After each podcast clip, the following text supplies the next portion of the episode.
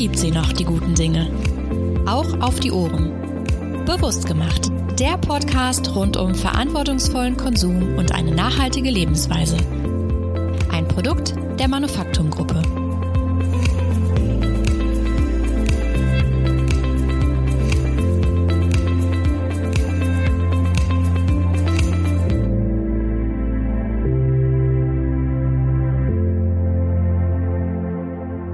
Was macht Sie glücklich? Gesundheit, frei sein. Ich bin Niederländerin, wohne seit 58 Jahren in Deutschland und äh, wenn ich wieder in der Heimat bin, dann bin ich erstmal wieder ganz mich selbst und glücklich. Auf jeden Fall die erste Tasse Kaffee am Morgen. Die Sonne. Also wenn es morgen schön hell ist, dann bin ich glücklich. Mehr brauche ich gar nicht.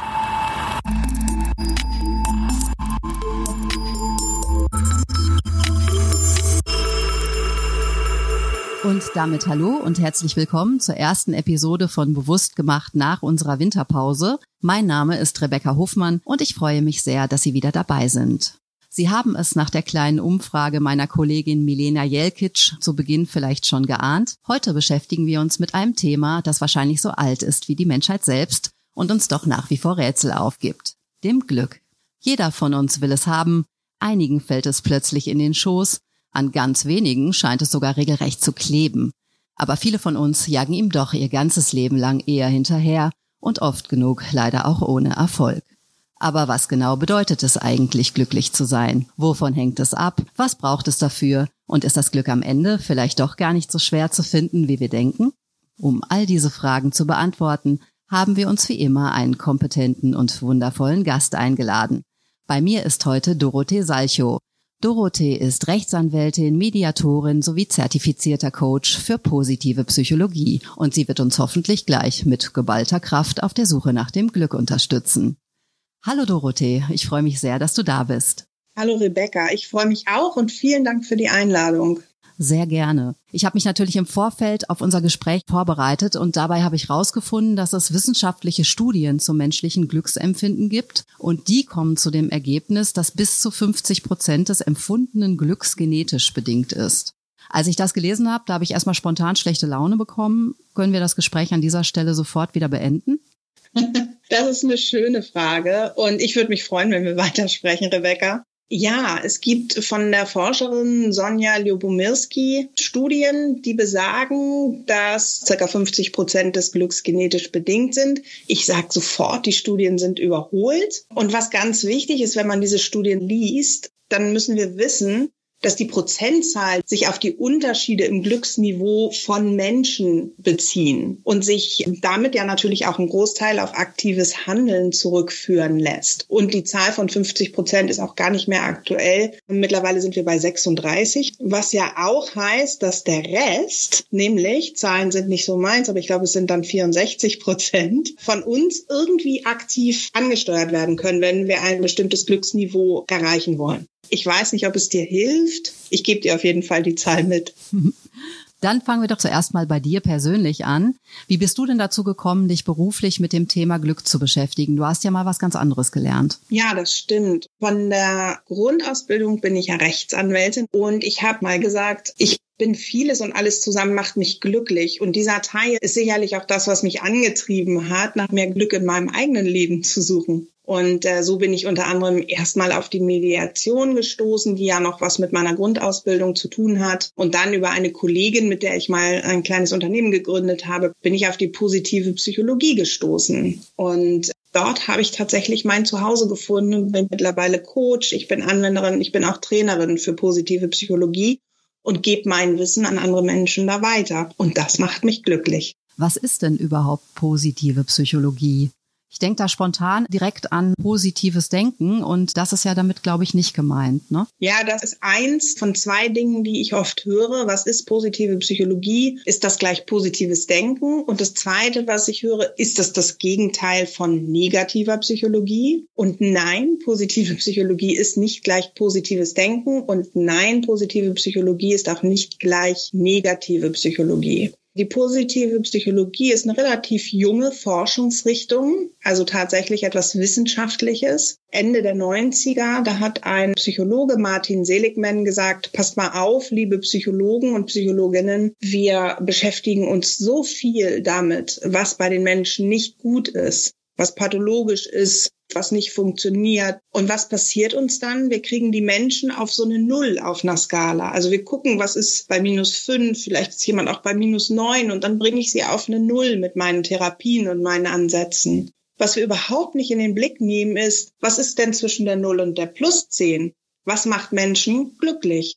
Was löst Wohlbefinden aus und was führt auch zu einem erfüllten, glücklichen Leben? Und das beforscht die positive Psychologie und seit ein oder zwei Jahren gibt es dazu auch tatsächlich den ersten Lehrstuhl und die erste Professur hier im Dachraum. Spannend. Und wir wollen natürlich auch wissen, was die positive Psychologie bisher herausgefunden hat. Aber vorher nochmal, gibt es denn Grenzen für positive Psychologie? Ich sage, es ist für jeden geeignet und für jede. Und klar muss man aufpassen, woran man arbeitet mit den Menschen. Was wichtig ist, äh, zu unterscheiden, arbeite ich mit einem Menschen, der auch eine Depression hat oder auch traumatisiert ist, in der Depression, an der Depression, in dem Trauma, an dem Trauma mit dem Menschen. Dafür bin ich überhaupt nicht ausgebildet. Oder arbeite ich mit einem Menschen in Ressourcen und in den Stärken, die der Mensch eben auch mit sich bringt. Mhm. Wie definiert denn die positive Psychologie Glück überhaupt? Wenn wir von Glück sprechen, dann meinen wir ja meistens sowas wie sich gut fühlen, sich wohlfühlen im eigenen Leben, also Wohlbefinden, vielleicht auch sowas wie ich entfalte mich, ich entwickle mich, wie auch immer das Vokabular da passt. Und es gibt da, und das geht weit zurück in die Antike, gibt es verschiedene Ansätze. Es gibt diesen hedonistischen Glücksbegriff. Wenn ich möglichst viel Glück erlebe und möglichst wenig negative Gefühle habe, und dann gibt es auch das eudaimonische Glück. Das ist das, wenn ich möglichst sinnerfüllt lebe und möglichst das tue, was mir entspricht. Ähm, da streiten sich viele und oft wird natürlich gesagt, ah, dieses hedonistische Glück, das ist ja nichts. Ähm, bin ich anderer Meinung. Ich glaube, es braucht einen Zusammenschluss dieser beiden Begriffe von Wohlbefinden und Glück. Wenn ich jetzt mal zu unserem kleinen Interview am Anfang dieser Folge zurückgehe, dann äh, haben ganz viele der von uns Interviewten geantwortet mit recht kleinen Dingen, die sie glücklich machen. Der erste Kaffee am Morgen oder auch nur der Sonnenschein im Gesicht. Auf der anderen Seite hat man beim Thema Glück ja aber auch immer diese großen Wenns. Wenn ich erst den richtigen Job habe, dann bin ich glücklich. Wenn ich erst genug Geld verdiene, bin ich glücklich. Wenn ich den richtigen Partner finde, dann bin ich glücklich. Woher kommt diese Diskrepanz? Erstmal, wie schön ist das, dass die Menschen das antworten, dass der Gedanke ist, wenn ich mit der Sonne im Gesicht meinen Kaffee trinke, dann bin ich glücklich oder das ist für mich ein glücklicher Moment. Und dann fände ich es immer sehr interessant, mal nachzufragen, was ist das, was dich da glücklich macht? Was ist das, was du in diesem Moment spürst oder was, was für Erinnerungen vielleicht kommen oder was es in dir auslöst? Und ähm, wenn du fragst, ob wir da unterscheiden müssen, ist das sehr interessant. Also gerade auch im Thema Geld, Verdienst und solche Sachen. Macht das wirklich glücklich, ja, wenn wir davon mehr haben? Kommen wir vielleicht später nochmal drauf. Also von daher, bei positiven Emotionen ist es die Summe und die Häufigkeit des Erlebens. Und es ist nicht die Intensität, die aufs Wohlbefinden einzahlt, sondern vielmehr die Häufigkeit und die Summe der kleinen Dinge. Wenn ich das aber ganz oft dann in mein Leben einbaue, kann es ja auch so einen gewissen Abnutzungseffekt geben, oder nicht? Das ist bei diesem kurzzeitigen Glück der Fall. Also ein paar neue Schuhe, eine Falte weniger, ein schnelleres Auto, da gibt es einen großen Abnutzungseffekt bei den Dingen, die mich glücklich machen und die tatsächlich auf mich selbst, auf meinen Wert, auf meinen Sinn einzahlen, erleben wir diesen Abnutzungseffekt nicht. Gibt es auch einen subjektiven Unterschied beim Glücksempfinden, also der was mit Selbsteinschätzung zu tun hat oder der nach Tagesform variiert? Nach allem, was wir jetzt aus der Forschung wissen, ist es so, dass es Menschen gibt, die eher auf positive Emotionen reagieren die oft gleichzeitig auch auf negative Emotionen reagieren, also die da eine höhere Sensibilität haben. Insofern ist Glück auch ein bisschen subjektiv, wobei wir ja nicht in den einzelnen Menschen im Vergleich schauen können. Wir können also nicht sagen, dieser Mensch ist jetzt objektiv glücklicher, weil er sich subjektiv glücklicher fühlt. Mhm. Naja gut, dann kommen wir mal zum Eingemachten. Welche Faktoren machen mich denn tendenziell glücklich? Das ist eine schöne Frage und die zu beantworten ist ja das, wonach wir eigentlich alle so ein bisschen streben, um hier mal den philosophischen Strang des Glücks zu bedienen. Ähm, auch da gibt es äh, tolle Modelle und eins, was wirklich griffig ist und was der Martin Seligman auch geprägt hat, ist das PERMA-Modell. Und das ist ein Akronym. Die fünf Buchstaben PERMA stehen für die fünf Säulen, die das Wohlbefinden, das Glückserleben und auch die Erfüllung eines Menschen ausmachen. Mhm. Und da steht das P für positive Emotionen. Das E steht für Engagement, also dass wir uns einbringen können mit unseren Stärken. Das R steht für Beziehungen, Relationships. Das M steht für Sinn. Was erlebe ich als sinnvoll in meinem Leben? Und das A, und darüber wird am meisten diskutiert, steht für Accomplishment oder Achievement, also sowas wie Zielerreichung. Und wenn wir diese fünf Säulen gut füllen in unserem Leben, dann sind wir glücklich, dann erleben wir Wohlbefinden. Da sind ja jetzt einige Punkte dabei, die sind auch sehr von äußeren Umständen abhängig, oder? Kann ich die alle selbst erfüllen? Und das ist auch eine gute Frage, inwiefern bin ich denn meines eigenen Glückes Schmied? Also inwiefern kann ich das denn alleine beeinflussen? Und da gilt es immer zu unterscheiden, wie ermächtige ich mich selber, mein Glück zu formen und mein Glück herbeizuführen und was sind auch gesellschaftliche Rahmenbedingungen und wie ermächtige ich mich selber vielleicht auch in diesen Rahmenbedingungen etwas zu gestalten oder auch die Rahmenbedingungen zu ändern. Kannst du da mal so ein Beispiel für nennen zu einem Punkt? Ich mache das gern an den positiven Emotionen fest. Ich habe eben schon darüber gesprochen, dass positive Emotionen grundsätzlich unseren Fokus weiten. Ähm, wir sind nachweislich offener für Andersartigkeit. Wir sind kreativer, wenn wir positive Emotionen erleben. Und da gab es eine ganz interessante Studie, oder ein Versuchsaufbau. Und zwar gab es zwei Kontrollgruppen. Und die eine wurde in einen Zustand von positiven Emotionen versetzt, durch Filme, durch Komplimente, durch Dinge, die gut tun. Und die andere Gruppe wurde in einen Zustand negativer Emotionen versetzt. Dann haben beide die gleiche Aufgabe bekommen, nämlich eine Zeitung. Und sie sollten die Bilder zählen, die in dieser Zeitung sind. Die Gruppe mit den negativen Emotionen hat drei Minuten gebraucht, meine ich, so war es. Was meinst du, wie lange die Menschen aus der Gruppe gebraucht hat, die Bilder zu zählen, die in dem Zustand positiver Emotionen war? Mm, auf einer Seite oder mehrere Seiten? In der ganzen Zeitung. In der ganzen Zeitung. Die waren auf jeden Fall, würde ich jetzt schätzen, äh, um einiges schneller. 30 Sekunden? Mhm.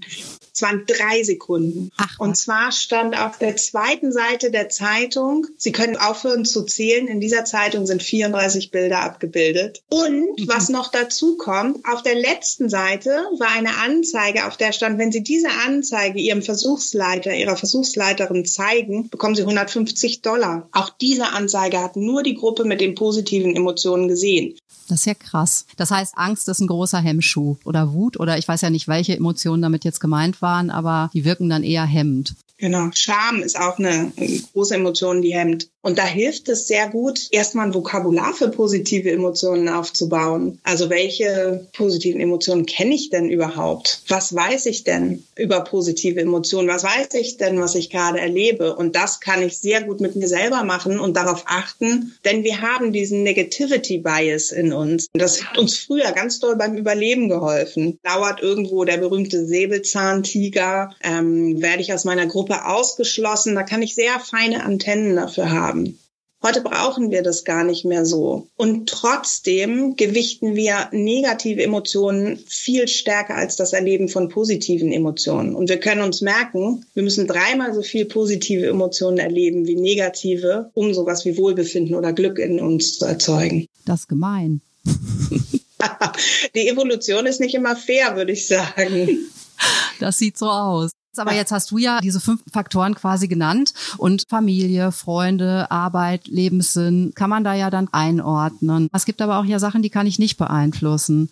Und außerdem habe ich auch den Eindruck, dass viele Leute auch gar nicht richtig wissen, was sie glücklich macht. Ich glaube, da sprichst du einen sehr wichtigen Punkt an, Manchmal wissen wir gar nicht, was uns glücklich macht. Und das rauszufinden, ist wiederum eine subjektive Aufgabe, wenn wir denn mehr Glück anstreben. Und darüber reden wir hier ja heute. Das heißt, was ist denn eigentlich eine positive Beziehung für mich? Und wie stelle ich diese her? Wie interagiere ich mit Menschen so, dass es mich glücklich macht? Was sind auch meine Stärken? Studien zeigen, 70 bis 80 Prozent der Erwachsenen kennen ihre Stärken nicht, wenn sie da gefragt werden. Also auch da ein Wissen, ein Vokabular aufzubauen. Was sind meine Stärken? Und wenn ich die auslebe, wie fühle ich mich dann? Nämlich besser.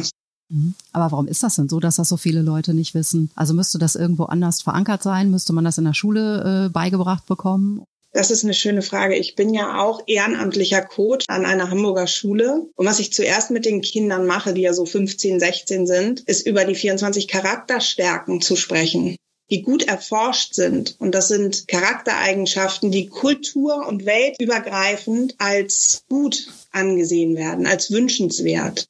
Und überhaupt den Menschen und in diesem Fall den Kindern zu zeigen, da gibt es einen Begriff dafür. Bescheidenheit ist eine Stärke. Wenn du andere Menschen scheinen lassen kannst, ist das eine Stärke. Dankbarkeit ist eine Charakterstärke. Mut ist eine Charakterstärke. Überhaupt erstmal sich dem Thema zu nähern. Ja, ich finde, da bedarf es Bildung in diesem Bereich. Ist das dann auch so ein gesellschaftliches Problem? Weil Bescheidenheit ist ja nun eine Eigenschaft, die ist zwar schön und gut, aber teilweise hat man ja auch das Gefühl, man kommt dann in unserer Gesellschaft auch nicht so wirklich weiter, wenn man die ganze Zeit nur bescheiden ist. Es ist wahrscheinlich auch die gesellschaftliche Sicht auf bestimmte Tugenden und Stärken. Und gleichzeitig ist es auch immer unglaublich wichtig zu wissen, wie setze ich die denn ein? Vielleicht ein Beispiel von mir. Eine meiner absoluten Signaturstärken ist meine Dankbarkeit. Ich sehe alles, für das ich dankbar bin. Wenn ich die Stärke aber zu stark einsetze, kann es dazu führen, dass ich sage, na ja, das liegt daran und dafür bin ich dankbar, aber ich selber nicht mehr sehe, was mein Teil dazu ist. Oder ein schönes Beispiel. Ich habe einen Jungen zu Hause, der ist elf ähm, und der ist unglaublich mutig. Und wenn der diese Stärke zu stark auslebt, dann ist er übermütig. Und ich glaube, das ist der Blick, den unsere Gesellschaft oft hat, dass wir auf etwas mit einer Defizitorientierung gucken und gar nicht sehen, was ist denn das Gute da drin? Und wie kann man vielleicht auch das Gute da drin rausholen? Mhm. Ist da vielleicht auch so ein Problem, dass wir oft so eine Schwarz-Weiß-Sicht entwickeln? Ich erlebe, wenn ich mich mit Menschen wirklich unterhalte, eine sehr differenzierte Sicht. Dafür braucht es Zeit, die wir uns, glaube ich, oft nicht nehmen. Ich bin aber sehr wohl der Überzeugung, dass wir alle mehr sehen als schwarz-weiß. Und sicherlich braucht es dafür Zeit und immer mal einen Moment der Ruhe. Wie wichtig sind denn für dich so Faktoren wie Spiritualität? Für mich persönlich ist Spiritualität im Sinne von den Dingen einen Sinn geben wichtig. Also zu wissen, was ist mein Sinn hier in diesem Leben? Sowas wie Sinnarbeit zu betreiben und worauf möchte ich mit meinem Handeln und dem, was ich tue, einzahlen. Und wenn ich das als Spiritualität definiere, dann würde ich sagen, hat es eine große Wichtigkeit. Das Thema Lebenssinn, das ist ja auch ein gutes Stichwort. Du bist ja auch jemand, der quasi verwirklicht hat, dass du so in die Richtung gegangen bist, was dich erfüllt, könnte man, glaube ich, sagen. Jetzt gibt's ja viele, die haben aber ihren 40-Stunden-Job und daneben noch ein paar Verpflichtungen. Wie können die es denn schaffen, selbstverwirklichter zu leben? Also wie hast du angefangen? Man sieht ja dann immer so die Leute am Ende ihres Weges. Ja. Und tatsächlich sprichst du da auch was Interessantes an, Rebecca das Glückserleben im Laufe eines Menschenlebens ist so ein bisschen U-förmig. Und es gibt bei ungefähr 48 Jahren, nach dem, was wir im Moment aus der Forschung wissen, sowas wie einen Wendepunkt. Ne? Ungefähr. Kann ein bisschen früher, es kann später sein. Das erleben wir vielleicht auch mal so als Midlife-Crisis. Aber in dieser Zeit stellen sich viele Menschen die Fragen nach dem Sinn und nach dem Lebensglück und was darauf einzahlen könnte. Und wir hören oft die großen Geschichten. Der Manager, der äh, plötzlich einen Yoga-Hotel und Retreat aufmacht. Von diesen Geschichten hören wir. Wenn wir aber hinhören, dann gibt es viele, so wie auch meine Geschichte, die kleiner sind und aus vielen kleinen Schritten bestehen. Und ich kann da für nur plädieren, finde für dich heraus, so habe ich das gemacht, was ist mir wirklich wichtig? Was sind meine Stärken? Was sind auch meine Werte, in denen ich leben möchte? Und dann bin ich kleine Schritte in Richtung Erfüllung dieser Werte gegangen, dann habe ich geguckt, wo kann ich jeden Tag meine Stärken ein bisschen mehr ausleben. Ich habe eine hohe Bindungsfähigkeit, ich kann gut mit Menschen connecten. Ich habe sowas wie eine Weisheit, so heißt das Perspektive Weisheit. Das heißt, ich werde oft um Rat gefragt und ich bin ganz froh, wenn ich diese Stärken ausleben kann. Und ich habe geguckt, jeden Tag davon ein Stück mehr in mein Leben zu bringen, jeden Tag ein bisschen mehr nach meinen Werten zu leben. Und dafür muss ich natürlich wissen, was sind meine Werte und das rausfinden. Braucht man da auch viel Mut dazu, ausgetretene Pfade zu verlassen? Auch das ist eine schöne Frage und ich versuche die für mich zu beantworten. Brauchte ich Mut? Und ja, natürlich bedarf es Mut irgendwie auszuscheren. Und Mut bedeutet ja nicht, dass die Angst davor, vielleicht nicht mehr angenommen zu werden oder einen Status zu verlieren, dass die weg ist, sondern Mut bedeutet ja vielmehr in Anwesenheit dieser Angst zu handeln und diese kleinen oder großen Schritte zu gehen. Wie wichtig ist denn äh, Geld oder Status beim Thema Glück? Oder muss man da auch spezifizieren, zum Beispiel danach, in welchem Land man lebt?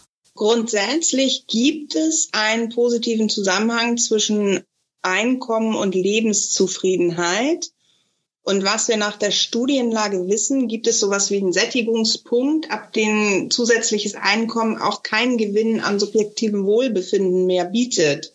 Das hängt so ein bisschen davon ab, wo man lebt. Ähm, irgendwas zwischen 60 und 75.000 Dollar Jahreseinkommen ähm, mit regionalen Unterschieden und höheren Punkten auch in reicheren Ländern. Aber das ist so die Grenze, ab der wir sagen, ab da bietet Geld oder noch mehr Geld keine höhere Lebenszufriedenheit oder korreliert nicht mit dieser. Mhm, das ist ja interessant, weil in einem relativ reichen Land ja ganz oft so ein Bestreben ist, immer noch mehr zu verdienen und sich noch mehr zu verbessern. Und dann geht man vielleicht auch eher in Konkurrenz und das macht einen dann auch wiederum wahrscheinlich unglücklich, ne?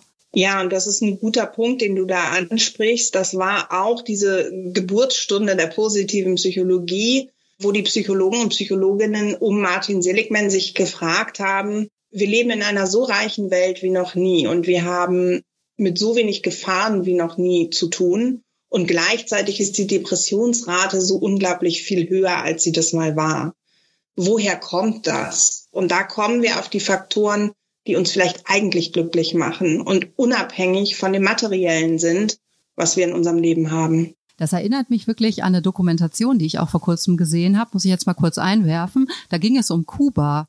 Und äh, das ist ja wirklich ein sehr armes Land. Und trotzdem, die Leute, die davor gekommen sind in dieser Doku, die machten als so zufriedenen Eindruck. Das war wirklich äh, fantastisch. Und das ist tatsächlich, um das auch kurz zu sagen, ähm, hat viel mit positiven Beziehungen zu tun. Also mit den Beziehungen innerhalb der Familie, aber auch außerhalb und wie die gelebt werden. Das ist oft ein Punkt, äh, der damit reinspielt. Mhm. Haben wir da ein Manko in unserer Gesellschaft beim Thema Beziehung? Dass wir eher kleinere Familien haben, eher separiert leben? Fängt vielleicht noch kleiner an, was wir erlebt haben, was ich auch ganz stark erlebt habe in der Pandemie. Und als plötzlich von einem Tag auf den anderen mir ähm, soziale Kontakte abgeschnitten wurden, ähm, da fehlt es ja an diesem kleinsten Punkt, eine Verbindung herzustellen, nämlich an dem Augenkontakt. Wir haben uns dann mit Computern getroffen und auch da ist es so, nur eine Person kann Augenkontakt geben und nicht gleichzeitig empfangen. Das würde ich sagen, wenn wir da kleiner anfangen, ist uns abhanden gekommen in der Pandemie und wir mussten das auch wieder neu lernen. Ähm, und auch in den kleinen Familien können wir gute Beziehungen herstellen. Deine Frage war eben, ob uns das so ein bisschen abhanden gekommen ist. Ich glaube, wir dürfen da ganz bewusst ein Augenmerk drauflegen was gute Beziehungen ausmacht und wie wir eigentlich gute Beziehungen auch aktiv herstellen wollen und können. Was macht denn eine gute Beziehung aus? Tatsächlich die Interaktion. Da müssen immer alle lachen. Es gab den Forscher Gottman und seine Frau, die innerhalb kurzer Zeit voraussagen konnten, ob sich ein Paar innerhalb der nächsten fünf Jahre trennen wird. Woran haben die das festgemacht? Das war tatsächlich das Verhältnis positiver zu negativer Interaktion. Und wenn das unter fünf zu eins lag, dann konnten sie sagen, dieses Paar wird sich innerhalb der nächsten so und so viele Jahre trennen. Und jetzt dürfen wir uns alle, inklusive mir, die sich immer mal wieder daran erinnert, fragen, okay, wie viel positive Interaktion hatte ich denn heute mit meinem Partner, meiner Partnerin oder meiner Frau, meinem Ehemann, meinem Kind? Ähm, und dann darf ich vielleicht noch ein bisschen was auf das Beziehungskonto draufpacken, damit es bei einer guten Beziehung bleibt. Da fangen jetzt alle an, Strichliste zu führen nach dieser Information. Was kann man denn konkret tun, um glücklicher zu werden in seinem Alltag? Tatsächlich gibt es einen großen Zusammenhang zwischen diesen, was wir kennen als Dankbarkeitsjournals oder Dankbarkeitstagebücher diese Intervention drei gute Dinge kommt auch aus der psychologischen Forschung. Also schreibe auf drei gute Dinge, die dir heute passiert sind. Wir können sehr darauf achten, wie wir mit unseren Mitmenschen, vielleicht erstmal mit unseren Lieben und dann mit dem erweiterten Kreis umgehen, wie wir interagieren. Und ich würde als drittes auch mitgeben, lernt euch selber kennen. Also gebt euch eine Chance, das habe ich gemacht, darüber nachzudenken, was du wirklich bist, was dich ausmacht. Und dann kannst du danach handeln und darauf einzahlen. Und das wird dich glücklich machen. Was mache ich denn, wenn ich da so eine große Diskrepanz feststelle zwischen dem, was mich vielleicht wirklich glücklich macht und dem, von dem ich glaube, dass es mich glücklich machen müsste? Nach meiner Erfahrung kommt diese Diskrepanz in dem Prozess, in dem wir darauf zugehen, was mich tatsächlich glücklich macht, gar nicht mehr vor. Denn ich entdecke die Dinge, die mich glücklich machen und die sind nie anders als das, was ich eigentlich schon weiß. Vielleicht muss man es nur ein bisschen ans Licht holen. Du hast mir im Vorgespräch auch gesagt, du hast so ein persönliches Motto, das ich sehr schön fand. Das stimmt und äh, das habe ich natürlich nicht selber erfunden, auch das habe ich mal irgendwo gehört. Und das lautet, machen ist wie wollen, nur krasser. Und das zahlt für mich auf ganz vieles ein, auch auf das, worüber wir eben gesprochen haben, nämlich die kleinen Schritte. Machen bedeutet nicht morgens aufzustehen und alles umzuschmeißen. Machen bedeutet für mich zu gucken, worauf soll das, was ich jetzt gerade tue, einzahlen? Was ist mir wirklich wichtig? Und wenn ich davon auch immer nur ein Prozent mehr in mein Leben hole, dann ist das Machen. Und dann ist das total krass. Das ist doch ein schönes Schlusswort für dieses sehr inspirierende Gespräch.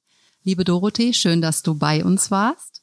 Ich zumindest kann mir auf jeden Fall ganz viel mitnehmen, um auch mein Leben zukünftig mit mehr Glücksmomenten anzureichern. Und ich hoffe, das gilt auch für unsere Zuhörerinnen und Zuhörer. Vielen Dank. Herzlichen Dank für das schöne Gespräch, Rebecca.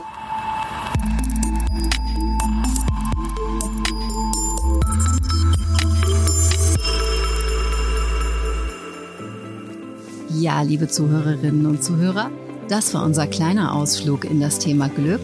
Ich hoffe, wir haben Sie inspiriert und Sie konnten sich viele interessante Erkenntnisse aus dieser Episode mitnehmen. Wir sind in zwei Wochen wieder für Sie da. Bis dahin wünsche ich Ihnen von meiner Seite aus alles Gute und natürlich wie immer an dieser Stelle bleiben Sie bewusst.